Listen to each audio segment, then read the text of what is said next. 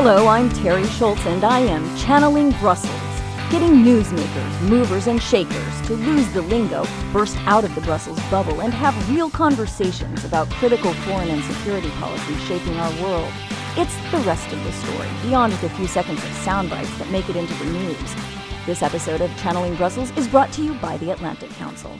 And this week we're at NATO headquarters, where everyone is, of course, gearing up for the two day summit, which is expected to see, in Secretary General Jens Stoltenberg's words, robust debate, primarily over burden sharing. That's a nice way of describing the tense situation between U.S. President Donald Trump and, well, almost all European allies over their defense budgets.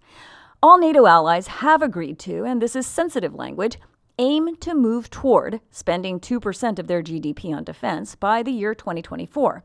At this point, only seven allies other than the U.S. do that, leaving 21 countries a pretty big target for Trump to aim at, in other words. He, however, tends to attack Germany the most. It's the biggest European economy and only spent 1.2% this year, agreeing to go up to just 1.5% by 2025. The US president is obsessed with this gap, and it's bound to make things awkward this week. Now, I'm absolutely delighted to have as my guest this week someone who doesn't dodge the tough questions. James Appathurai, who many listeners will remember from his six years as NATO spokesperson. He's now a Deputy Assistant Secretary General for Political Affairs and Security Policy. But I don't care what his title is now, I ask him everything that's on my mind for half an hour and he was a good sport. So here's maybe not everything you wanted to know about the NATO summit, but a lot of it. Hi, James. Thanks for making time at a very busy time for NATO officials. It's a pleasure. Um, I don't think any of us can start whatever we would want to talk about of substance um, for the NATO summit without addressing the stories that come out, it seems, daily about the tensions building up ahead of the meeting. Um, thanks to statements made by President Donald Trump. And uh, you know, I know that one of the things NATO officials say when, when people ask about questions about U.S. commitment is that, yes, but under President Trump, funding has, has increased. Commitments on the ground have remained steadfast. But now you actually hear him talking about possibly pulling troops out of Germany. So doesn't that undercut one of those arguments? Well, first, I, I don't think we've actually heard him talk about pulling troops out of Germany. We've seen one report uh, that the Pentagon is looking at various options about redeployment, and they do this on a regular basis. But I don't want to downplay what you're saying. Uh, of course, we're all concerned about the context. We're all concerned about what might come uh, at the summit. What we can do is uh, first and foremost focus on the substance, and you mentioned a lot of it, and that is under President Trump, they are doing more in Europe. It's also true that the flip side of that is uh, the Europeans and the Canadians are sending more troops to Afghanistan, providing more money for Afghanistan beyond 2020, maybe through 2024. Uh, so, doing more also for something that's of a strategic importance to the United States. And, and you've heard the Secretary General say this now, I think, uh, more than once, on one of the main concerns that President Trump has, which is defense spending, uh, we are turning a corner. Uh, defense spending uh, no, is no longer falling in any NATO country. It's going up in all NATO countries. It's heading towards uh, 2% in the majority of NATO countries. Uh, over 20% of that is being spent on new equipment in the majority of NATO countries. So, even on the burden sharing story, when it comes to cash, when it comes to capabilities, when it comes to contributions to operations, we have a reasonably solid story to tell. All of this to say there's enough substance for a good message. The question is, what will the message be? I've heard him say not only more than once, but probably more than 40 or 50 times, as you well know. Um, but, you know, it doesn't matter if it resonates with me. It doesn't mm-hmm. seem to be resonating with the White House because President Trump sent letters to eight NATO leaders saying, and, and fairly enough, saying, hey, you know, you're still not spending and your spending plans don't look like you're spending fast enough to suit me. Uh, so that is, again, uh, bu- building tensions. Um, I read in the Norwegian press today um, that Norway felt threatened by a statement he made pointing out that Uh, Norway was the only NATO ally with a border with Russia, which isn't paying, uh, which isn't, uh, you know, has, hasn't scaled up to 2% yet, because of course, Estonia, Latvia, Lithuania, and Poland all do spend 2%. So the Norwegian press is playing this as a threat. That you're not going into this meeting with goodwill. Well, again, let's wait and see. I think it's really important for all of us, and I think we all feel this way, not just to look at the tweets uh, and even the messaging. These were letters. but there are letters, and that letter, uh, and I have seen uh, at least some of these letters, they're not framed at all in the form of threats, but they, they do say, at least in the ones I've seen, a line which we have heard for a long time and well before Trump, which is it is impossible to explain to Americans why they're paying 3.6% for defense, why American troops are at a higher state of readiness and capability to come to defend Europe than Europeans in general are to defend themselves. And actually, I've been on the Hill. I've heard the same thing from congressmen on both sides uh, of uh, the political spectrum. Why should we? In fact, the way they phrased it, and I'm sure you've heard this as well, is how come we're paying for Europeans' defense while they get free medical care and then one month vacation? I heard that 15 years ago. So the way those letters are framed is very similar uh, to that message. Of course, there's more. And of course, but those are national decisions. I'm not defending mm. any of the underspending, just pointing out that America, uh, the American government decides how much it will spend, just like the German government depends, decides how much it will spend. So that isn't that the explanation for Americans? Your government decides what your defense budget is. Well, that's the short explanation. But from a NATO point of view, well, you do need it. Most NATO governments are underspending on defense. Of and course to be honest, they are. my country, Canada, is underspending on defense from the point of view of NATO. And it, that's in two ways. One is these governments all made a pledge, as we say, to spend at least 2%, to move towards spending 2% on, on defense, and 20% of that on new equipment. But we also have to remember that there has been what I consider underspending on defense for a long period after the Cold War. And as a result, like well below 2%. And as a result, our armed forces have become smaller. In many cases, they've become less capable. Uh, they're able to do fewer things. And NATO has been working with these governments, all NATO governments, every year to say, hey, you need to do this and you need to spend that. Otherwise, we don't have the pieces of the jigsaw puzzle to fit together when we need them. And so, you haven't, and there have been occasions when you needed them and you haven't had well, them. Well, exactly. Uh, so, for all those reasons, leaving aside the tone and leaving aside the questions of unity, which are very important, but in terms of the basic message that actually more needs to be spent on defense, and it needs to be spent on defense by the European allies and by the Canadians, uh, is one which resonates, I think, everywhere. Let me just say, that's the reason why those governments are now doing it, because they understand that it needs to be done. So my country has increased spending quite substantially. I think 70% it's going up over the next uh, few years, and most European governments, if not all, are spending more. So it's a message which they have heard, but it's also something they recognize needs to be done for themselves, coming back to where you started. And President Trump, sitting next to the Secretary General, said, Don't you give me credit for that? And Stoltenberg kind of avoided the question, but do you give Trump credit for that? I'd say it, it, reversed. I know when it started reversing, but do you give him yeah. credit for a quicker scale up? I would say he has certainly sharpened the tone.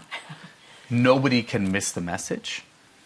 Uh, I think now I speak very personally for myself. It's not a Secretary General talking point, but it is very important that we don't end up in a situation where uh, the United States gets so frustrated that it does start to feel like it needs to take other uh, uh, decisions. That would be a terrible outcome for everyone. Uh, so, what we need to do is demonstrate that burdens are being shared fairly. Uh, the Europeans understand that, the Canadians understand that, the Americans understand it, and we're starting to go in the right direction. It's a lot of pressure on the Secretary General to manage all of these, to manage. I mean, those are not just you know, singular political issues. That's a little, yeah, that's the one eyebrow raise, which, um, yeah, people may not may not be able to see, but yeah, I guess that's a good a good explanation. Um, let me just bring in a couple of other things, and then we'll move on because I actually get tired of talking about the fund, the 2 percent mm-hmm. constantly. I think it obscures a lot of other issues that are very interesting um, and necessary to talk about. But here are a couple just other. and I mean the, the, the comment about Crimea, we'll see if we will maintain sanctions on Russia over Crimea. I mean, that can't have escaped you um, because uh, John Bolton was asked about it um, as well, and he said, "Yeah, well, it's not our policy right now, but you know, he's the president." And I mean, this alliance transformed itself over the annexation, you know, largely over the annexation of Crimea when the president of the United States says, "Well, we'll see if you know that's still something we we think is important," I mean, you can't overlook that, and that well, that was more than just a tweet. No, that's right. Uh, I mean, of course, as you know very well, sanctions are EU business and U.S. business, not NATO business, but they're part of the overall approach to Russia, and we think they're a very important part of the approach. Recognizing Russia. the annexation of Crimea, it wasn't only about sanctions; it was also, I think, about recognition, wasn't it? Oh, uh, well, I don't know what if the U.S. is at all thinking about recognition of Crimea. Uh, what I do know is that under President Trump, sanctions have actually been increased, not entirely because of him, but because of Congress. Uh, and uh, and there are more sanctions, you know, swirling around. But we do believe, and that is a NATO position, that sanctions are an important part of the international toolkit in response to what happened in Crimea. Russia has not pulled back; it has not scaled back neither in Crimea nor in eastern Ukraine. And I think it's very important for everyone to remember that about 10,000 Ukrainians have died. And continue and to die. continue to die almost every day. Yes. So this is an ongoing hot war with Russian troops fomenting violence in Ukraine. Uh, and I include Crimea in Ukraine, like the, the rest of us. Uh, so this is a very serious issue, and we need to stand united on this. Do you think issues like Ukraine are getting short shrift when you've got comments like this, and then not just comments like this, but all the you know flurry of comments about the comments about the comments? Don't you think that then we're not actually looking at what's happening in Ukraine? Well, we're about to have a, a, summit meeting where Ukraine will be very prominently on the agenda, and not just Ukraine, but also Georgia, which really does get forgotten. Uh, I know this is this is actually your your issue. I'm asking you about all these other things, well, but I will my, get to Georgia. It's one of my issues, uh, and uh, and so I, I, I think that the summit will have an extensive focus on Ukraine, including a meeting with President Poroshenko, and a discussion on Ukraine by the 29 leaders, also with the EU. Uh, I expect it to be quite prominent, including because, as we understand, President Trump's heading to Helsinki right afterwards. Uh, so I think allies will be really very interested in this topic. But the bottom line is we need Russia to play by the rules in Europe, or there will be no security and stability in Europe. And we need to find ways to encourage them to do that. Uh, sanctions have really played a part, and they send a political signal. They affect the Russian economy. We wish that wasn't the case but it is actually an effective tool. Uh, and so, uh, from a NATO point of view, we consider this to be an important part of our toolbox, and we would like to see them maintained until Russia changes its behavior. And not just about sanctions, but the comment is what he was asked if the U.S. would accept Russia's claim on Crimea, and he said, We're going to have to see. Does that trouble you? The NATO position to which the United States has signed up is we will not recognize Crimea. So that's where we are here in NATO the annexation of. The annexation of. Or shorthanding sorry, that. But everybody means everybody knows what you, what yes, you mean. Thank you. Um, okay, um, let me just ask you one other question about Trump, and then I would like to move on to Georgia, mm. um, among other things. Uh, we've heard from, I've heard from sources in the building that it seems like it's really Germany that's in uh, President Trump's sights. That that underspending, which is truly lamentable, and every people inside Germany say the same thing that the readiness is, is pathetic and that the spending needs to be increased. There are plenty of German politicians calling for the same. Um, does it seem that the, the Trump Merkel dynamic uh, is is so troublesome? Is, is so um, I, I, don't know. Troubled. Yeah, troubled. Troubled. Thank you for a better adjective. But um, doesn't that hurt the whole alliance? Doesn't that hurt the whole summit? Isn't it? I mean, it just isn't productive. Well, I mean, these are two of the biggest countries in NATO, two of the most important countries in NATO. And we do really want to see, of course, a strong unity between them and, and all the allies. And of course, the challenges right now between the two countries also relate to trade, as you know very well, mm-hmm. with cars, with aluminum, and uh, and so it, it, kind of goes beyond NATO, but bleeds into NATO a little bit uh, as well. And we try very hard and, and, recommend that we keep trade issues away from security issues. That's sometimes harder than it has been uh, in the past. Uh, the bottom line, when it comes to Germany, I mean, Germany contributes a huge amount to this alliance, and has is one of the four framework nations contributing troops in uh, what we call the forward presence in the Baltic states and Poland. And in Afghanistan. They're very prominent in Afghanistan. But just to come back to the Baltic states for a moment, I mean, my German friends, and I just heard this last week again, senior diplomats say if you had asked them five years ago whether you would see a German battle group in the Baltic states, they would have never believed you. For them, this is a huge political gesture. I would add that uh, as the Secretary General has said, maybe you've heard it before, post Brexit, three of the four uh, countries contributing battle groups to the defense of Europe will be non EU countries. Uh, the one is Germany. Um, and so I think we really need to give them credit for what they're doing. When it comes to investment, as you say, they increasingly recognize that they have uh, a lot of work to do. And they're spending more and more the German government, but also German society, wrestles with putting a lot more money into defense very quickly. And they wrestle with it also because of their concern of how it's going to be seen by their neighbors for historical reasons. So I think we have to understand the German thinking process on this. It's understandable that they're a little bit conflicted. But our view is quite clear, and it has two elements. Everyone now trusts Germany. and and uh, sometimes we trust them more than they trust themselves. Uh, and second, or sometimes they hide behind this explanation because when I've put that mm-hmm. to, for example, a Sakur, he says, "Try me." You know, oh, you don't want Germany spending that much money. The mm-hmm. Germans will say sometimes, and he says, "Try me." Yeah, I mean, we we trust them, and uh, and we can see where uh, investment, more investment in defense would simply start to you know fix some of the more obvious challenges that they have without even any of the other other concerns that they have. So bottom line is they do need to invest more. They know they need to invest more. They are investing more. Uh, and we really hope that uh, you know the two governments can come to a slightly better. But they have announced that by 2024, the Wales date, mm-hmm. um, they're not going to get above you know, I think it was 1.5. Yeah. So, so does that mean between now and however many years President Trump and possibly even a different U.S. president stays in office, you're going to have to deal every single time with this this hounding on the two percent? Do you think they can they can come to a truce where this is how far we'll get by then? Um, you know, can you live with it? Can we do other things? Can you recognize some of the other things we're doing? Otherwise, we're just going to fight over this forever.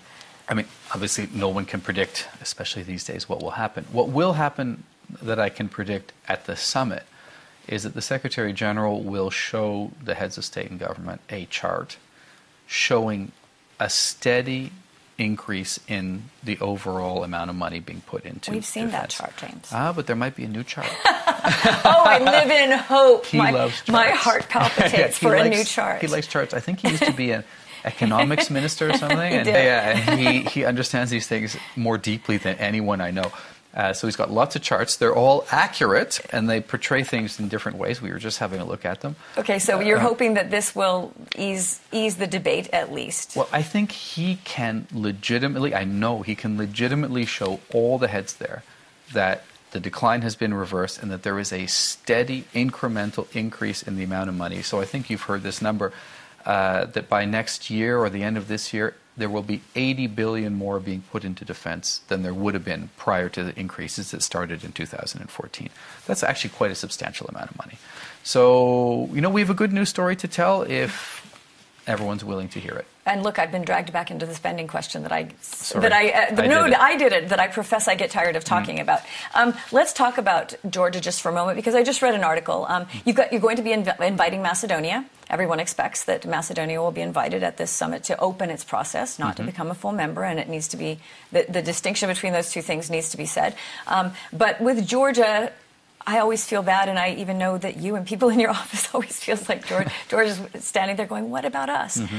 Um, because they do contribute. I think the most troops, for example, in Afghanistan of any non Of any non-NATO ally. country, Yeah, yeah. I, I, know, I know that number. I have Georgian friends. Mm-hmm. Um, but I read an article that said that Georgia could be invited to join NATO um, without the, the disputed areas. Um, is that even possible?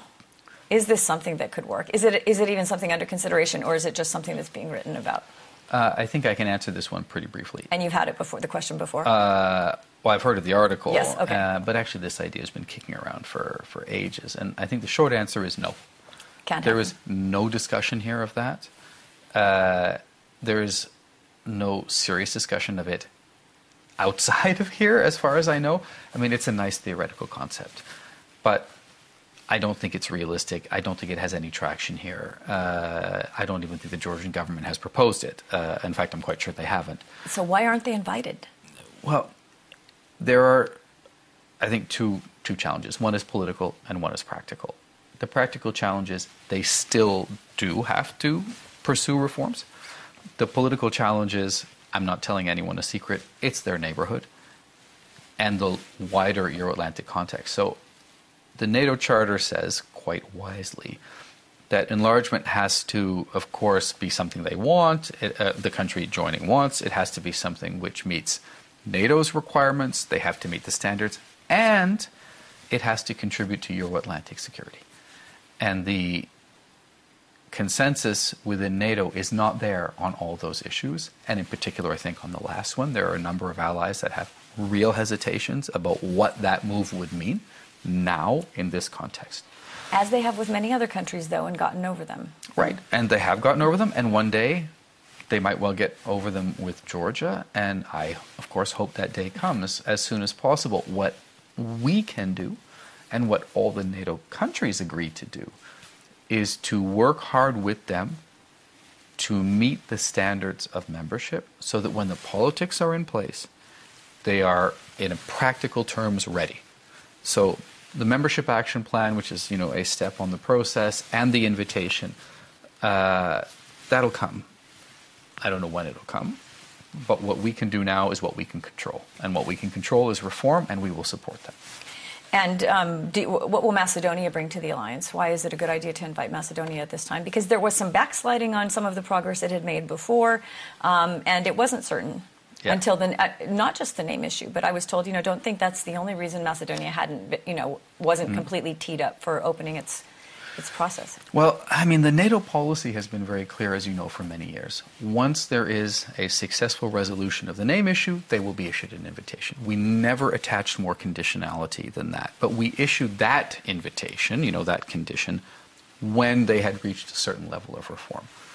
Uh, you quite rightly said that the invitation to open accession talks is not the end of the process. It requires, by the way, successful completion of the process to agree on the name issue. That means So a there are- referendum. That Right. means, yep. Well, that's their Parliament. decision, but Right. whatever it is that they Yeah. do, uh, that needs to be successfully resolved. And they will have to pursue reforms. That's not a new condition. It will not stop them from joining, but it means they have to pursue those reforms. So this will be part of our accession talks with them. Uh, there are still reforms, judicial reforms, legal changes that need to be made, improvements to your armed forces, etc. And we'll work with them through the accession process. And by the way, we'll work with them after the accession uh, process is complete and they have joined the alliance. So reforms will continue. But why is it valuable? It's valuable for two reasons. It's valuable because uh, internally within that country, they have been, you know, divided in many things, but they are not divided on their or not, you know, they have very very strong support for joining NATO, joining the EU. This is the thing that brings the country together, and we want to inc- in- inculcate that, support it. Uh, it's it's good for their national unity also, we want the whole region of the Western Balkans to continue on the path towards uh, Euro Atlantic integration, to be stabilized and stable within uh, NATO and the European Union. Sometimes NATO is a bit of an easier bite because we don't have the same, you know, long acquis and list of requirements. Uh, so a country like Albania, for example, I think has really been stabilized within NATO and stable and secure within NATO, even as it works towards its EU membership. Uh, and maybe the same will be the case here. And one could hope for Bosnia as well, who, which is somewhere on its on its um, on its path to both NATO and the EU. Well, we yeah. all hope. Yeah. Uh, this is again a even more, in, in a sense, divided country, and we all know the, the history of it. What NATO has said is, uh, we give you membership action plan. We've already done that, but we're not going to, in essence, let you activate it until certain reforms are made. And now the discussion within NATO is, okay, when do we allow them to start actually, you know, turn the key, get the process going? It is not membership but it is a, a more intensive form of engagement with us to help us prepare them and to help them prepare with our help for membership. So I don't know when that's going to happen, but I can say that there is, I think, a growing sense that NATO needs to lean a little bit farther forward at a certain stage to to engage Bosnia also for the same reasons that I mentioned before. And let's just return to Ukraine quickly, and then um, we'll we'll wrap up. Um, Ukraine doesn't always seem to be going in the right direction, the, the, direction the EU wants, the direction NATO would like to see in terms of, in terms of internal reforms, in terms of military reforms. Um, but doesn't leaving Ukraine out um, send the wrong message to Russia? Now, now the Ukrainians say they do want to join. I mean, that has, has come around. Um, what more can you do to help Ukraine? As you say, I think people forget that there's a hot war there. Mm. Um, forget that the monitors who are supposed to be implementing the, you know, the, the Minsk peace agreements are being shot at. Um, it's the situation has has not improved, and it, it seems people forget.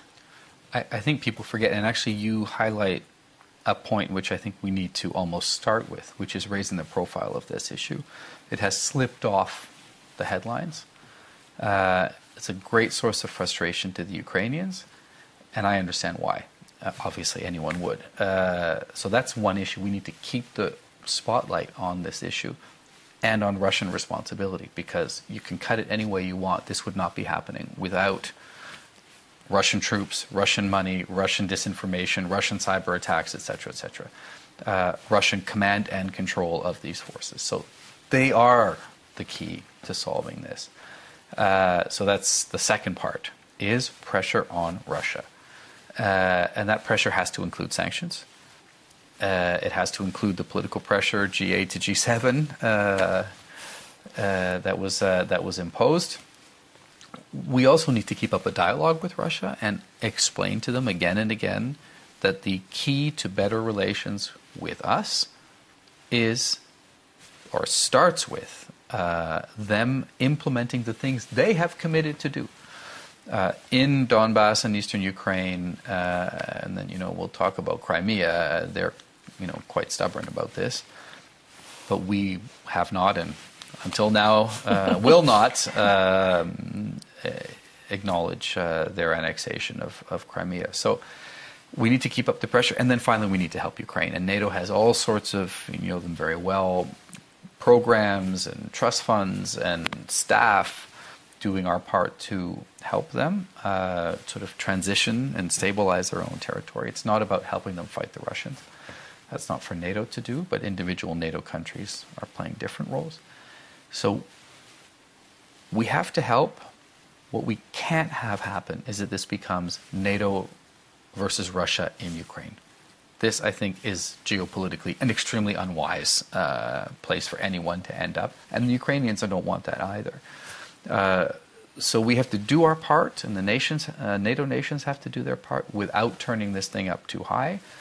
Uh, when it comes to Ukraine. But then you run the risk of it, you know, you can't turn it up too high, but then if it's on the complete low burner, nobody pays attention. Right. So it is a delicate balance of finding the right level of attention, support, political pressure, political engagement, uh, and not doing too much and certainly never doing too little. So we're trying to find our way.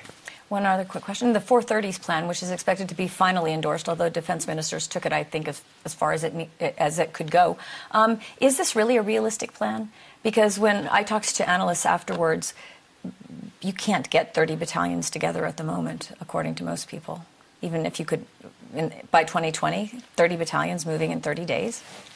Well, it's all part of, I think it is realistic, and it's all part of uh, the larger package of decisions that, that, are being taken here for higher levels of readiness, uh, so you know our forces can move more quickly, but also being able to move them around uh, more easily. So you know we're we're looking at uh, a lot of papers as we run up to this summit, and the papers that I just saw are actually not discouraging on this subject. So it's a it's a reach, but it's doable. Finally, let's just go back to what your hopes are. I mean, everybody hopes that this that the summit would come off well. Everybody fears you're going to have another photo like the G7, mm-hmm. and there's probably not a person who will be hearing this or listening or um, who doesn't know what photo we're talking about. Merkel glowering over President Trump, and the others kind of crowded around. Mm. Um, right now, you've got the Trump Putin summit scheduled for right after NATO. What are the dynamics heading in? I mean, there have been plenty of plenty of articles worried about what Trump will do when he goes there. Does NATO worry about what Trump will do, and, and how are you going to shore up the NATO message that will be, you know, following him as he goes to Helsinki? Well, I, I think from our point of view, there are actually very useful things for the U.S. and Russia to discuss and I would start with arms control. Uh, there are major. We haven't even talked about that as much as we should yeah, anywhere. The, I don't mean today, but no, in indeed, general. The, the whole arms control regime, nuclear, conventional, chemical, is on very weak ground right now. And, you know, a number of treaties are expiring or they have just not been implemented or somebody's withdrawn from them. Uh, and major nuclear arms control agreements between the United States and Russia are reaching a certain term. That's right. So having these two countries talk, engage in strategic stability talks, which need to get going uh, a little bit. They've taken a bit of a pause, and find ways to extend even agreements that are, you know, starting to see uh, their sunset. Perhaps even adhere to them. Yes. uh, and, you know, there are questions like the Intermediate uh, yes. Range Nuclear Forces Treaty, where there's a dif- difference between the two governments and uh, where NATO has expressed a lot of concern that Russia is breaking out or potentially breaking out of this extremely important treaty. And that the U.S. would react right. in a way. So, you know, having these two countries talk on a really constructive agenda like this would be in everyone's interest. So, you know, it's not that, oh, him talking to Putin's a bad idea. We have dialogue with Russia, which actually doesn't deliver yet what we would want. Uh, so we would want a more substantive, more meaningful agenda with Russia. If the United States and Russia can have a meaningful agenda on these kinds of issues which matter to everybody, all the better. And if, and now I speak for myself again, if President Trump is having that discussion with President Putin on the basis of a good, strong NATO summit, his negotiating position is all the stronger. So I think it's in everyone's interest to have a good NATO summit and then a good U.S. Russia summit. Well, that's, that goes without saying, but you really need to deliver a strong, united message. Well, it would help, uh, and we're working on it. I know you are. I have to, have to let you go now so you can do that. Thank you, James. Thank you. That was James Appathurai, famously the former NATO spokesman, now Deputy Assistant Secretary General for Political Affairs and Security Policy. My thanks to James for taking time out of his summit preparations to speak with me. Also, thanks to the NATO Audiovisual Unit for recording this for me. Thanks to the Atlantic Council for sponsoring Channeling Brussels, and thanks to you for listening. Join me next time.